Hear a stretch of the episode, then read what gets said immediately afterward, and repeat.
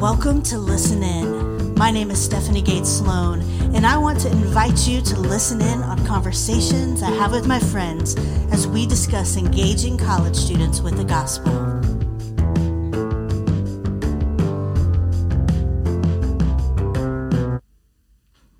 During my almost 20 years of vocational ministry, and 15 of those being at the University of North Texas, I have continued to observe how difficult it can be for ministries to recognize when adjustments are necessary or when it's time to make changes.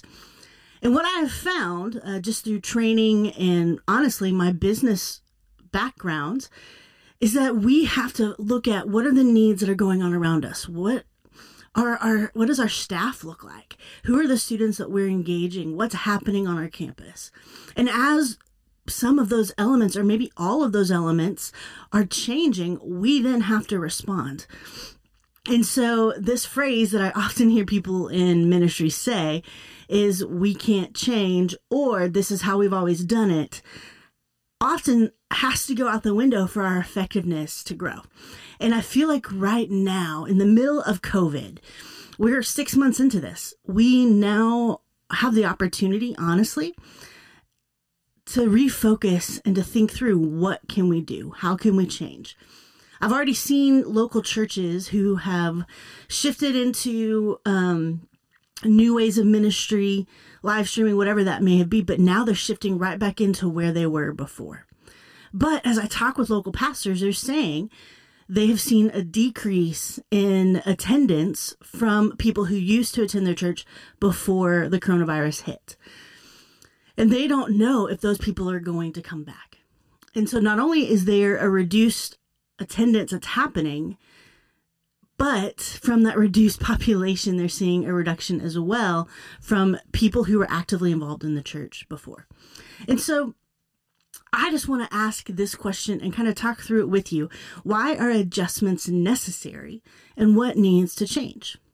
Most of our ministries, the BSM included, can easily become centered around people coming to us, walking through our doors. We see this in our church services. We see this in any ministry that is happening within our building. We see this in our small groups. It's part of the reason that we have shifted how we do our small groups to where the majority of them do not meet in our BSM building. And in the midst of COVID, we have to see that we can't keep relying on people walking to us, walking through our doors. And so, what are ways that we can adjust our ministries so that they can happen without requiring people to come to us? So, some adjustments that we've all had to make are live streaming our worship services, live streaming any kind of ministry or training that we're doing. Also, any type of small group that we might have, they're meeting over Zoom or possibly other online platforms. But what we're finding is how do we still engage them? How do we still get to know people? How do we still invest in anyone who may be new that maybe found our live streaming worship through social media or even through our website?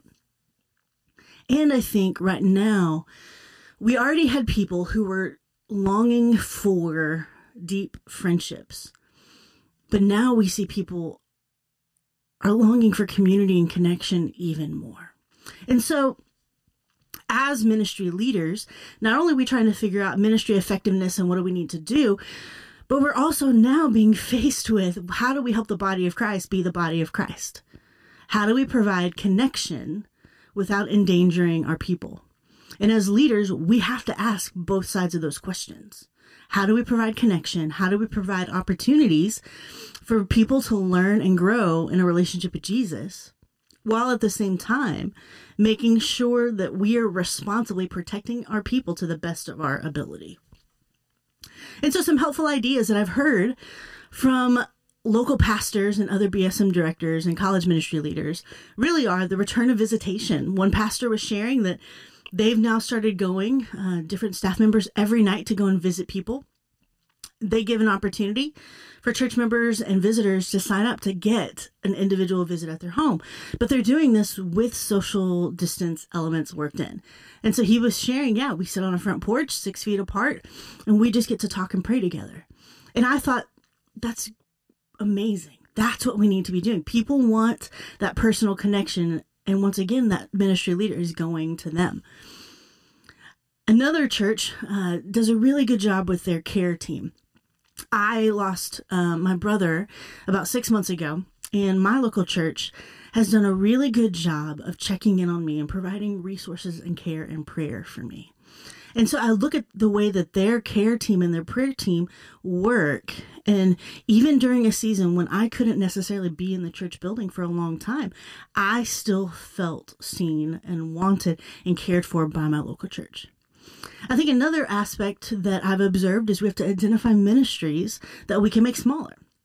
And so, possibly, what does it look like for us to take our small groups or our Sunday schools or even our ministry volunteer teams and maybe pair up members that that way they have their one or two uh, people that they're checking in with and that they're making sure that they know what's going on in their lives so that they're still having that personal connection that's happening and maybe assigning a staff member that can oversee some of those teams so that they're checking in as well. But I think in the midst of all of these things that we're trying to ask and answer, we have to be patient. We need to be patient with ourselves and with our people. We're all having to adjust to major changes in our lives. And oftentimes we run into people who are hesitant to adding another change. And so not only are a lot of our families now having to deal with parents that are working from the home and kids who are doing virtual learning. And now we're asking them to add these three things that our local church would typically do. And they're overwhelmed and they don't know what to do. And we have to be patient and to recognize that right now there's so much unknown that we just need to extend grace. The last main point that I want to really uh, talk about is the role of the Holy Spirit within our individual lives and also in evangelism and our effectiveness.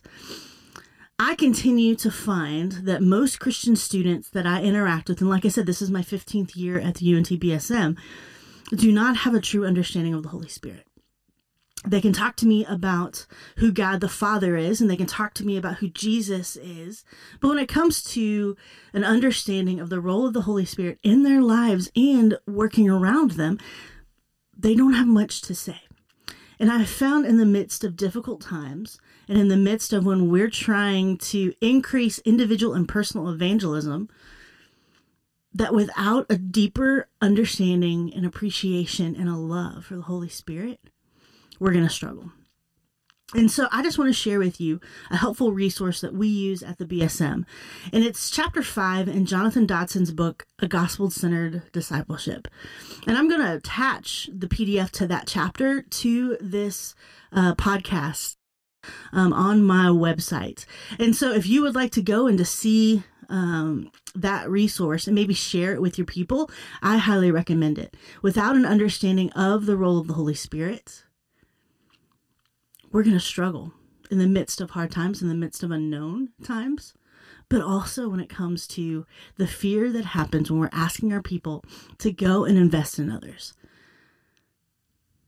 But when we can see the role of the Spirit as we're moving and working and getting to know someone, and the way that they are orchestrating the conversation, and the way that literally the conversation is coming and the Spirit is moving and speaking through us, there's so much that can happen in those moments. Not only do we get to invest in someone and share the gospel with someone, but through the the Spirit's moving and working in our lives, our affections for the Lord are being stirred. Our understanding of our need for the gospel is being heightened, and rem- it's reminding us. And so, before we jump into the rest of the resources that I hope to provide, I really think that we have to first say what adjustments need to be made. How do we make some changes? What is it that our people need from us? How do we meet those needs? And also, how do we help them have a deeper understanding of the role of the Holy Spirit? And I think if we start there, that what's going to come next is going to be a little bit easier for us to strategize and put together. But ultimately, even us as ministry leaders, as we're being reminded about the role of the Spirit, it helps to ease the burden on our shoulders that while God uses us in the midst of his ministry, he doesn't need us. And so, friend, anyone who may be listening to this, I hope you know And I hope that you can trust that the Spirit is still moving and working right now, even in the midst of times that look very, very different.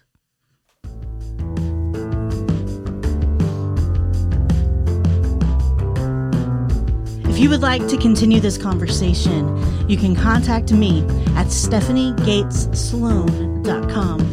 The music was created by my talented friend, Vince Romanelli. Thanks for listening.